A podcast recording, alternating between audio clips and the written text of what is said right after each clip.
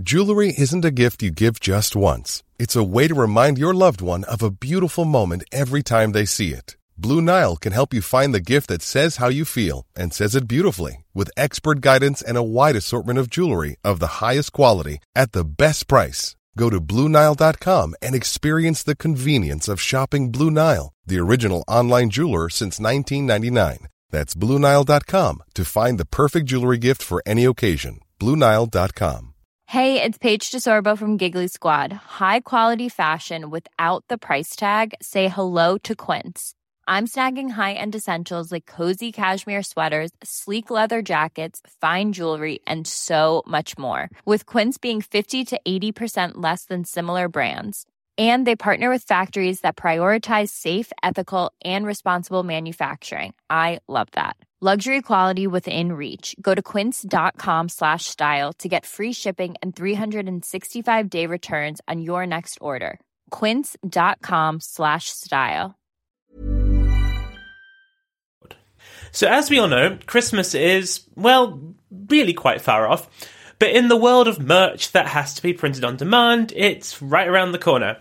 So, to celebrate this and the fact that we haven't done merch in a while, I've designed some new merch. You can find it all on my website. Just go to queensofenglandpodcast.com forward slash merch. I've gone a bit crazy this time and done three different designs, two of which with the podcast logo, and one with this podcast's official favourite queen of Henry VIII, Anne Boleyn. Given that winter is coming, we have a range of hoodies, slouchy sweaters, long sleeve shirts, and mugs, along with the trusty favourite tote bags and t shirts. Life is full of awesome what ifs, and some not so much, like unexpected medical costs. That's why United Healthcare provides Health Protector Guard fixed indemnity insurance plans to supplement your primary plan and help manage out of pocket costs. Learn more at uh1.com. Hey, it's Danny Pellegrino from Everything Iconic. Ready to upgrade your style game without blowing your budget? Check out Quince. They've got all the good stuff shirts and polos, activewear, and fine leather goods, all at 50 to 80% less than other high end brands. And the best part? They're all about safe, ethical, and responsible manufacturing. Get that luxury vibe without the luxury price tag. Hit up quince.com slash upgrade for free shipping and 365 day returns on your next order. That's quince.com slash upgrade. Hey Dave. Yeah, Randy. Since we founded Bombas, we've always said our socks, underwear, and t-shirts are super soft. Any new ideas? Maybe sublimely soft. Or disgustingly cozy? Wait, what? I got it. Bombas. Absurdly comfortable essentials for yourself and for those facing homelessness. Because one purchased equals one donated. Wow, did we just write an ad? Yes. Bombas. Big comfort for everyone. Go to bombas.com slash ACAST and use code ACAST for 20% off your first purchase. And unlike last time, you have colour choices that aren't just white. They're going to be on sale until Tuesday, the 21st of November, and then that's it. I'm sorry that isn't a lot of time, but I really want to make sure you get these all delivered by Christmas, and this was the best way. I need to make a certain number of sales to make sure these are all printed, so please don't miss out. That address again is queensofenglandpodcast.com forward slash merch. You can also find the link on the Facebook page as well. Find the design and item of clothing slash mug slash bag you like, and you can then select the colour. Nothing can be better, or indeed simpler. I'd also like to thank my Patreon supporters, also now known as my Queen's Counsellors, who have been helping me with our secret project. If you'd like to be inducted into the council, then head on over to patreon.com forward slash Queens of England podcast. There you can join my most recent counsellor, Terry. Thanks, guys, for all of your support. To my new listeners, welcome. To the rest of you, welcome back. Hello, and welcome to the Queens of England podcast. Episode 63 Catherine of Braganza, Cuck Queen of the Merry Monarch.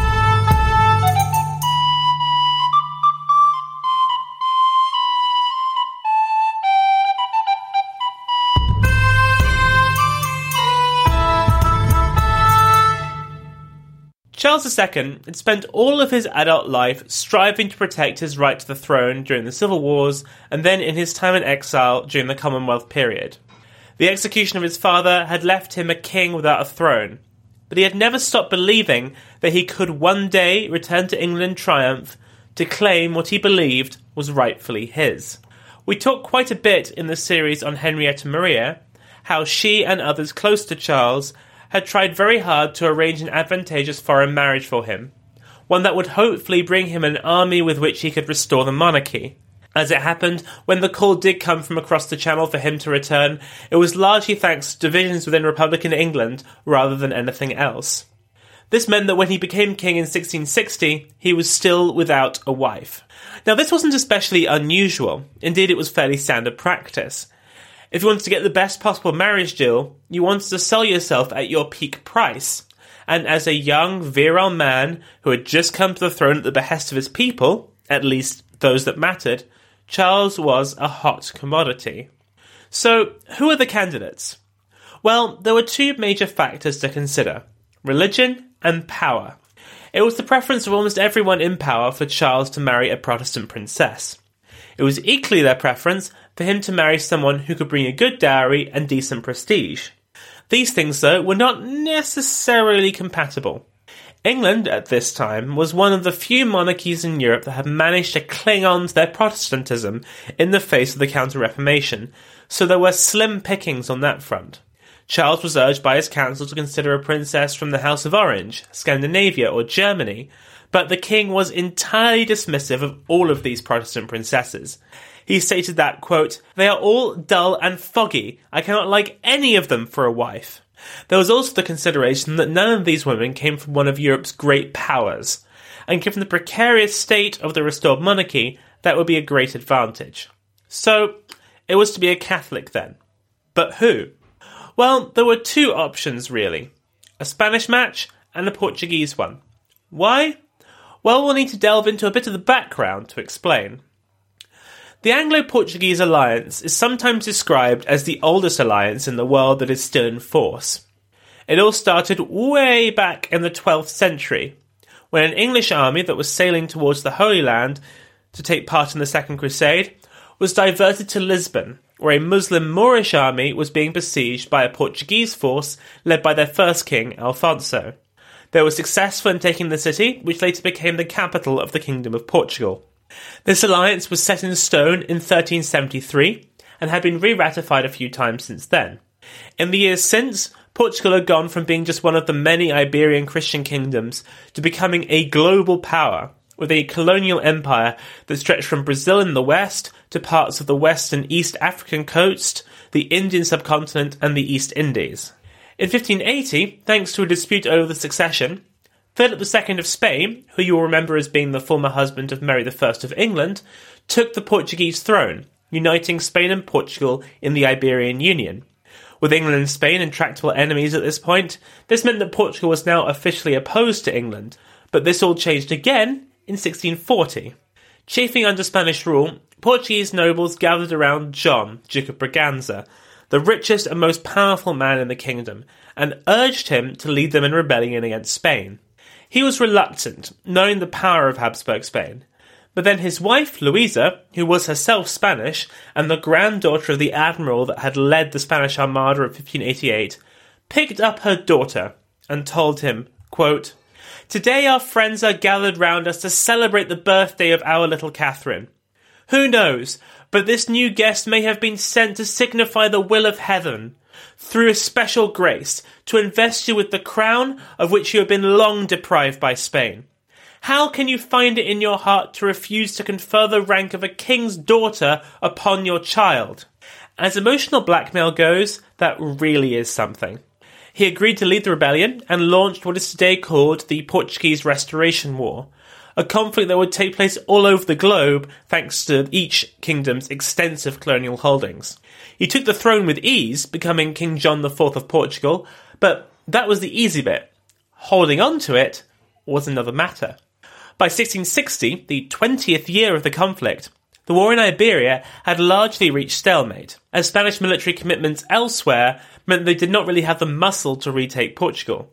However, they remained at war, and launched the occasional raid to keep the Portuguese on their toes. Okay, that was the situation. Before we move on to the marriage negotiations proper, let's back up a second and talk a little more about the girl who would become Queen of England. She was born in 1638, making her eight years younger than her future husband. She was the third of seven children, though only five would make it past childhood. At the age of eight, she was sent to a convent that was famous for educating the daughters of the highest born nobles. This was a very secluded upbringing, and many historians have stated that this didn't make for a particularly useful early education. I think that this is best expressed by Hilda Lewis, who wrote in her biography of Catherine, quote, It was an education well suited to a lady whose life must be spent within the walls of her husband's estate, to carry herself with propriety towards God and her fellows, to order a great house and everything that pertains thereto but for a royal princess who is destined to be queen, who must go out into a strange, free world to hold her own with the most accomplished women in the courts of Christendom, it was not enough. Not nearly enough. She was sheltered from the outside world, barely coming into contact with any man bar her family or priests. And so when she emerged as a teenager a few years later, she had little experience about how to comport herself. There were some suspicions at court that she was destined to lead a life of seclusion and prayer. But her mother Louisa had other ideas. She was one of the few people in Europe, outside of English royalists, that truly believed that the exiled Charles would be able to regain his throne, and as early as the mid 1640s had proposed a marriage between him and Catherine. She wanted her daughter to become a queen.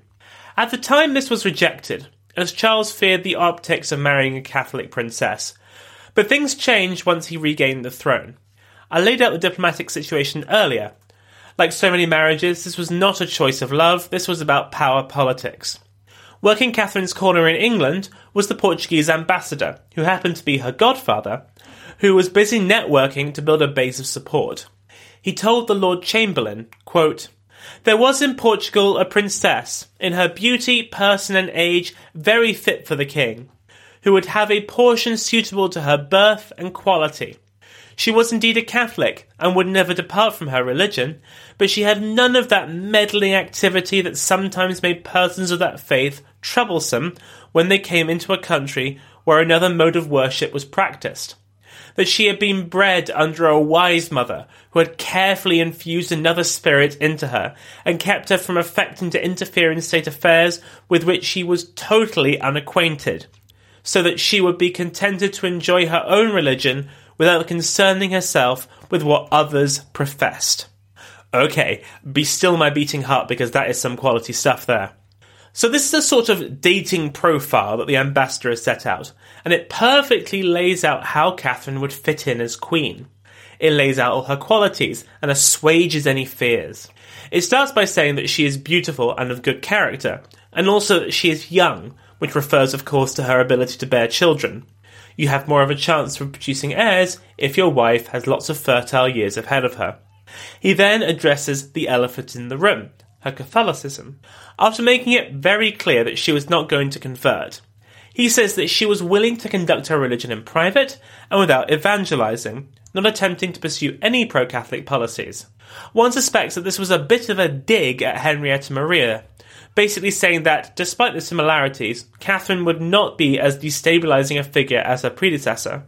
He then finally builds on this by saying that she would not interfere in state affairs at all. It was something that she'd had neither the background, education, or indeed interest. In short, she was a perfect, noble, attractive, kind, fecund, docile wife.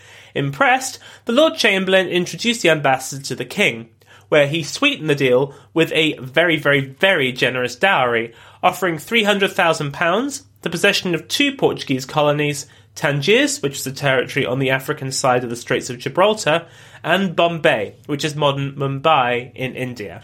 The match was also supported by France, who feared what might happen if England and Spain got too cosy. On hearing this, the Spanish ambassador and his allies launched a smear campaign against Catherine. Remember that Charles had never met this girl, nor indeed seen a portrait, so was relying on the Portuguese ambassador's word that she was all he described. The Spanish faction described her in a decidedly unflattering light, calling her ugly, deformed, famously barren, and in poor health. They suggested instead some Italian princesses, as they were in the Spanish sphere. Charles dispatched an ambassador to Italy to check them out. When he returned, he described the first one as being monstrously fat, and the other as, quote, so ugly that he dared not go forward with any negotiation. Seeing the leads were not in his favour, the Spanish ambassador stated that if Charles married Catherine, then it would mean war with Spain. But Charles called his bluff. Two weeks after his coronation in 1661, Charles announced to Parliament his decision to marry Catherine and dispatched the ambassador to Portugal, the Earl of Sandwich, to pick her up aboard the HMS Charles. When he arrived in Lisbon, he was greeted by cheering crowds. Everyone was excited at the prospect of this marriage. There were fireworks, pageants, bullfights, everything to impress the English visitors. He was taken to the palace where he met Catherine's brother, Alfonso, who had become king a few years earlier upon the death of their father. He then met Catherine and presented her with the king's best wishes and some gifts, dresses tailored to the English style. But the Portuguese had some bad news for the English. Portugal was a bit strapped for cash thanks to the war with Spain. They had agreed to make the payment in full, but now they were going to give them only half of it now, and the rest would come later in the year. Things got worse when the ambassador went down to the docks and found not gold and silver being loaded onto the Royal Charles, but bags of sugar and spice. The Queen Regent Louisa said that she would send an agent along to London who would sell these goods on and pass on the proceeds, but this was hardly what had been agreed. But Sandwich was in a bind. He had already taken Tangiers, and the optics would be terrible if he returned home without Charles's queen. So he had no choice but to take Louisa at her word. Another departure from tradition was that there was not the normal proxy wedding. Usually, what would happen, as we have seen so many times on this show, is that the princess would be married in two stages. First in her own country with her family all around her, with some English noble standing in for the groom, and then again in England. But here things were a bit tricky, and again it comes down to the diplomatic situation. The Pope did not recognise the Portuguese monarchy as being legitimate. To him, she was just the sister of the Duke of Braganza. This would be reflected in the necessary papal dispensation that would be required for a Catholic to marry a Protestant. Of course, the Protestant English didn't care. They recognised the Portuguese monarchy, and that is all that mattered. Catherine's big day came on the 23rd of April 1662, St George's Day, the patron saint of both England and Portugal, when she said goodbye to her mother and brothers and boarded the Royal Charles. A later poem described her arrival at her quarters aboard ship as follows Her royal cabin, and her stateroom too, adorned with gold and lined with velvet through the cushions, stools, and chairs and clothes of state, all of the same materials and rate. The bed made for her majesty's repose, white as the lily, red as Sharon's rose. Egypt nor Isles of Chittim have not seen such rich embroideries, nor such a queen. Windows with taffeties and damask hung, while costly carpets on the floor are flung. Regions of perfume, clouds of incense hurled in every room of this our little world. Here she begins her progress, comes aboard, turns voyager to greet her dearest lord. The Royal Charles by sea and land she'll take, both for her zenith and the zodiac. The journey to England was rough, dangerous, and horribly uncomfortable for Catherine, who had likely never been on such a long journey before. Finally, after nearly three weeks at sea, Catherine landed in Portsmouth. She was wearing one of the English dresses that Charles had gifted to her, and was greeted by the governor of the city, as well as some other local dignitaries. Upon arrival, Sandwich wrote a letter to the King's chief minister, Edward Hyde, the Earl of Clarendon. Quote, the Queen received my Lady Suffolk and the other ladies very kindly, and appointed them this morning to come and put her in that habit that they thought would be most pleasing to the King and I doubt not, but when they shall have done their part, she will appear with much more advantage, and very well to the king's contentment. She is a prince of extraordinary goodness of disposition, very discreet and pious, and their most hopes that there ever was of her making the king and us all happy. But all of this begs one question. Why was he having to write to Clarendon about this? Where was Charles? Well, as will become a pattern of his married life, he was in bed with someone else. Cue shock and gasps. Charles II is probably England's most famous philandering king. Over the course of his reign, he would take many mistresses and conduct numerous affairs, many of them very much out in the open. But the most famous of these was with Barbara Palmer. She was two years younger than Catherine and was born into the Villiers family. Her uncle was the Duke of Buckingham, that had been such an influential figure during Charles I's personal rule. Her family had stayed faithful to the royalist cause throughout the civil wars and the Commonwealth period, probably because they were Catholics. Her father had died at Newbury, but the family stayed in England under Cromwell. It is believed that Barbara and Charles had become close while he was in exile at Breda, as she would pass messages between him and his supporters in England. She married another royalist, Roger Palmer, in 1659, but she was carrying on an affair with another noble before and after the wedding. It was very much a sham from the start. She has been described as the most beautiful woman in England at the time tall, pale, blue eyed, and voluptuous. Her affair with Charles was an open secret right from the off. Indeed, he made her husband Earl of Castlemaine in order to give her a high noble status. She had moved into the royal palace at Whitehall as soon as Charles had arrived in England to take his throne, and by the time of Catherine's arrival, she was already pregnant with her second child, both of whom she claimed were Charles's. So, yeah, not a great look. Once he heard that Catherine had arrived, Charles had dinner with his mistress and then set off for Portsmouth the next day. When he arrived, he found Catherine in bed, still recovering from the rough journey. They spoke together in Spanish, as it was their common language, and it appears that he was happy with his new wife, though he had a funny way of expressing it. He wrote to Clarendon, quote, Her face is not so exact as to be called a beauty, though her eyes are excellent good, and nothing in her face that in the least can disgust one. On the contrary, she hath much agreeableness in her looks as I ever saw, and if I have any skill in physiognomy, which I think I have, she must be as good a woman as ever was born. Her conversation, as much as I can perceive, is very good, for she has wit enough and a most agreeable voice. You will wonder to see how well we are acquainted already. In a word, I think myself very happy, for I am confident our two humours will agree very well. Here's a tip from the top guys. Don't describe your other half's face as having, quote, nothing that can disgust one. It won't go well for you. He wasn't alone, though, in having good things to say about Catherine. Samuel Pepys, the famous diarist, upon meeting Catherine a little while later, would describe her as, quote, Though she be not very charming, yet she hath a good, modest, and innocent look, which is pleasing. Lord Chesterfield, who coincidentally was also sleeping with Barbara Palmer, described Catherine as being, quote, exactly shaped and has lovely hands, excellent eyes, a good countenance, a pleasing voice, fine hair, and, in a word, is what an understanding man would wish for in a wife. Famously, that is more than one word. But not everyone was so kind when describing the 23 year old queen. She wasn't really considered a true beauty, as we have seen, especially when compared to Barbara Palmer. She was rather short and thin, and many commented on her protruding teeth, which one source described as, quote, wronging her face. Charles and Catherine were officially married a couple of days after their first meeting, but again their different religions made things complicated. First, there was a small private Catholic service in her own bedchamber, with only a few members of her household present, and then a great public Anglican service at the King's house. After all of this, they set off for Hampton Court Palace.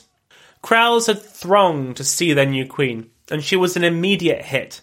But, straight from the off, there was trouble in paradise. Only a few weeks after she had arrived at the palace, Barbara Palmer gave birth to a son, who she named Charles after his father. To add insult to injury, when it came to make appointments to Catherine's bedchamber, Charles presented to her a list of names, and, you guessed it, top of the list was Barbara Palmer, whom he wanted to give one of the leading roles as Lady of the Bedchamber. Now, Catherine was a woman of the world. She had likely been forewarned about Charles and Barbara, but this was a step too far. When Charles had first introduced his mistress to her, she was so overcome by his tactless brazenness that she burst into tears, developed a violent nosebleed, and then proceeded to faint in shock.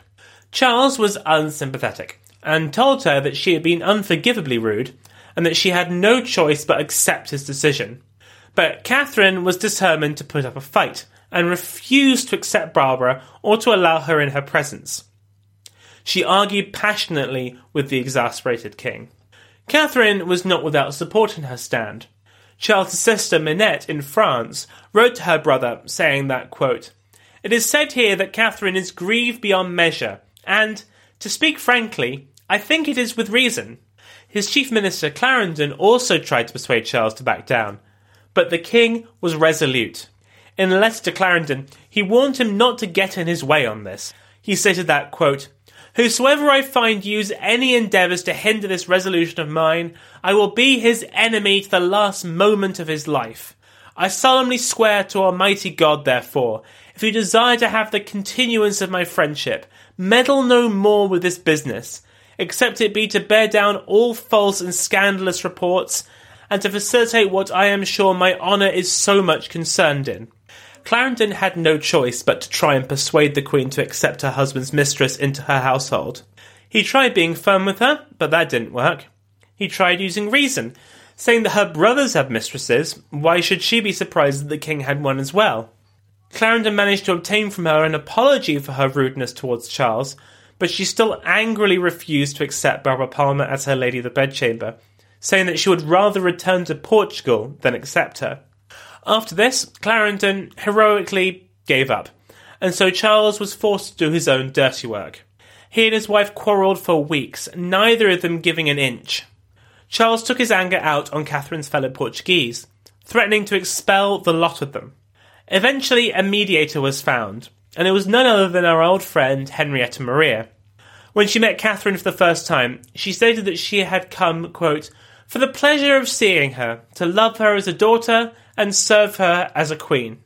With his mother around, Charles was far more courteous to his wife and kept Barbara at arm's length. But equally, Henrietta managed to persuade her daughter in law that, while she may not like it, she had no choice but to acquiesce. For the moment, Catherine would not allow Barbara the formal position, but she had to accept that she was going to be sticking around. This was an uneasy compromise, but would have to do for now, as the time had come for Catherine's next big day, her ceremonial entry into London. Now, again, Catherine's Catholicism made things tricky. She would not receive a coronation for the same reason as Henrietta Maria, that it was a Protestant service. But that didn't mean that she wouldn't be greeted in style. An Aqua Triumphalis was instead thrown for her, which saw her enter the city on a royal barge, accompanied by her husband and the rest of the royal family. It was described thusly by the well travelled diarist John Evelyn. Quote, I was a spectator of that most magnificent triumph that ever floated on the Thames, considering the innumerable boats and vessels dressed and adorned with all imaginable pomp, but above all, the thrones, arches, pageants, and other representations, stately barges of the Lord Mayor and companies, with various inventions, music, and pearls of ordnance, both from the vessels and from the shore, going to meet and conduct the new Queen from Hampton Court to Whitehall at the first time of her coming to town. In my opinion, it far exceeded all the Venetian Bucentauras, etc., on the Ascension when they go to espouse on the Adriatic. His Majesty and the Queen came in an antique shaped open vessel covered with a state or canopy of cloth of gold made in the form of a cupola, supported with high Corinthian pillars wreathed with flowers, festoons, and garlands. Given that Evelyn had been to Venice and seen the magnificent pageant that he refers to there, this was high praise. So, despite the rocky start to their marriage, Charles was determined that Catherine got as magnificent a welcome as he could muster. On her arrival at Whitehall, she was greeted by Henrietta Maria and a great crash of ceremonial cannon fire, before being led into a great celebratory feast. A bishop may not have put a crown on her head that day, but there was no doubting that she was very much now the Queen of England.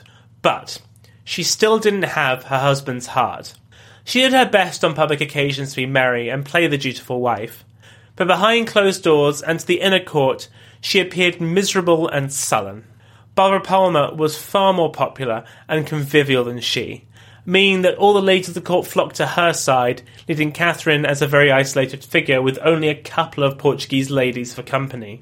It didn't help that she didn't speak very good English, and struggled with the language for much of her queenship.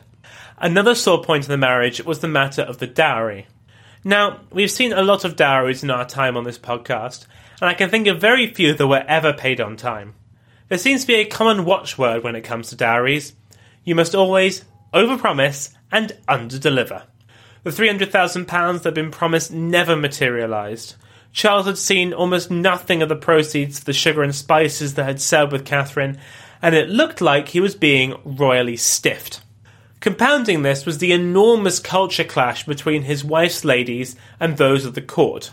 Much has been made of the gaiety, frivolity, and ostentatious excess of Charles II's court. From our perspective, it looks all rather, well, excessive and frivolous, but for those at the time, this was a rebellion against the straight laced Puritans who had ruled England during the Commonwealth era, and a celebration of wealth and privilege. Derek Wilson, in his book All the King's Women, sums it up rather well. Quote, Ribbons, bows, fine lace, ballooning silks, and above all colour were now de rigueur. And that was just for the men. Court ladies spent fortunes on floral brocades, elaborate coiffures, and bejewelled, immodestly low cut dresses. What a visual contrast was struck by his wife's attendants. Her priests and monks shambled around Hampton Court in sombre browns and blacks, averting their eyes from the wanton, shameless braggadocio of the king's companions. Her ladies stubbornly espoused the quiet dignity of their native costume. These outward shows symbolized something deeper. Charles felt that his way of life was being questioned, and that he would not stand for it.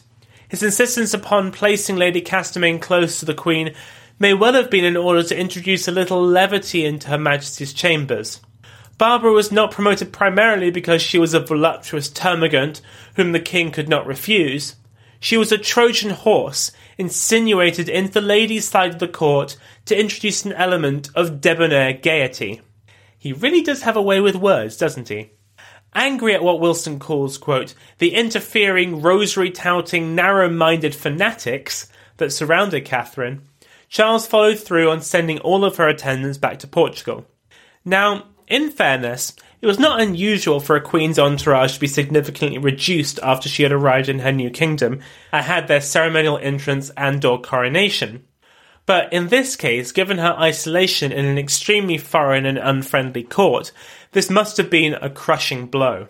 Seeing that obstinance was getting her nowhere, she attempted an about face. If she had to accept Barbara Palmer as her lady of the bedchamber, why not try to like the woman and get to know her husband that way? But Charles hated that too, and those at court who had had sympathy for her suddenly saw her as two faced. According to Clarendon, quote, this total abandoning of her own greatness, this lowly demeanour to a person she had justly condemned, made all men conclude that it was a hard matter to know her, and consequently to serve her. And the king himself was so far from being reconciled by it, that the esteem which he could not hitherto in his heart but retain for her grew now much less. He concluded that all her former anguish expressed in those lively passions, which seemed not capable of dissimulation, was all fiction, and purely acted to life by a nature crafty, perverse, and inconstant. She really couldn't win, could she? As might be expected, Catherine had little to no political influence at court in these early years. You may remember that this had been one of the selling points of her as a queen back when the negotiations were going on, but she didn't have many of those traditionally female roles that a queen was expected to inhabit either. Barbara received all the attention the king at court. Even on great state occasions, he would openly flirt, dance, and kiss her, and largely ignored his wife. When they got invited to dine at the residences or apartments of other nobles, he would slip away at night to sleep with Barbara, leaving Catherine embarrassed and alone. On the flip side, Barbara was seen to have significant influence with the king. Given that he frequented her chambers far more regularly than he did the Queen's, she could use valuable pillow talk time to urge this appointment or that, support or oppose various policies, and generally make herself a political player. People recognised this and would approach her, seeking her intercession with the king. This was supposed to be a queenly role, but Barbara had usurped it. Charles almost never dined with Catherine privately and rarely shared her bed, despite his duty to produce an heir, and this was a big problem. I've talked frequently about how important it was for a queen's security on the throne for her to produce a child, preferably a son, as quickly as possible. Any child of hers would succeed to the throne. This was her great trump card over Charles's mistresses. Or was it? Barbara Palmer was not Charles's first or indeed only mistress. Back during his exile, he had fathered a child with Lady Anne Scott. He arrived in England in 1663 at the age of 13 and was given the title of Duke of Monmouth. And there were strong rumours about that, as his eldest male illegitimate child, he would become king should Catherine fail to provide him with a child. This made Catherine potentially replaceable. They must have been sleeping together at least occasionally, though, because after a year of marriage, Catherine was becoming concerned about the fact that she wasn't pregnant. She resolved to go take the waters at Tunbridge Wells in Kent, as the water there was thought to aid fertility. As the water there was thought to aid fertility. But she was told there was no money. Due to the fact that her dowry had not been paid properly, Charles was withholding her allowance, spending it instead on his mistress. Eventually, though, money was found, and so she spent a month there, diligently taking the water every day. When that, shockingly, didn't work, she persuaded Charles to come with her to Bath, and perhaps surprisingly he agreed, bringing with him the whole court. It seems that around this time, and especially on this trip away from the soft, warm embrace of his mistress, husband and wife finally managed to spend some quality time together. Charles was backing a pro Portuguese foreign policy at the time, and everyone was beginning to notice a new warmth between them. Samuel Pepys noted that, quote, The Queen hath much changed her humour, and is become very pleasant and sociable as any. She began to indulge her great love of dancing, and for a wonderful summer it looked like maybe they could become a real partnership. But then they returned back to London, and Charles went straight back to Barbara Palmer. To add insult to injury, around the time of their return in September 1663, Barbara gave birth to another son, Henry, who, like his brother, was acknowledged by the king as being his. It's not known if the stress and unhappiness finally got to her, or if the two are unrelated, but in the following month, Catherine became seriously ill. She had a high fever and also seems to have contracted the measles, a deadly disease at the time. It got so bad that she was read the last rites. Charles at this time played perfectly the role of doting and loving husband. He sat by her bedside every night, sometimes reportedly with tears streaming down his face, begging her not to die. She became completely delirious, panicking that she had given birth to an ugly son, and Charles had to tell her that their imaginary son was actually very handsome. This, of course, did not stop Charles, after he left his wife's bedside, from spending the night in romantic trysts with Barbara Palmer, or indeed his chasing a new bay in Frances Stuart. By the end of the month, the worst was over for Catherine, and she began to recover. She managed to attend chapel in early November, and Charles wrote to his sister Minette that she had made a full recovery. It had been a serious scare for Catherine, but if she had hoped that her husband's attentiveness and doting care of her during her illness was to be maintained after her recovery, well, again, she was sorely mistaken. Indeed, he was now completely infatuated with Frances Stuart, the fury of Barbara Palmer. But there were signs of change. Catherine started to take more of an interest in Charles's hobbies, most notably the navy. Relations with the Dutch were about to break into open war, and Charles was preparing to travel to see the fleet out to sea. Catherine insisted on coming too, and they inspected the navy together. They also shared a love of science and astronomy, and would go stargazing together. So finally now, after a couple of years of marriage, Catherine seems to have firmly accepted her place in the king's affections. She would never be happy at Charles's open philandering, but there was nothing to do about it. Her affection for her husband, despite everything, cannot be doubted, but greater troubles were on the horizon for her. As the spectres of plague, fire, war, and divorce were on the horizon.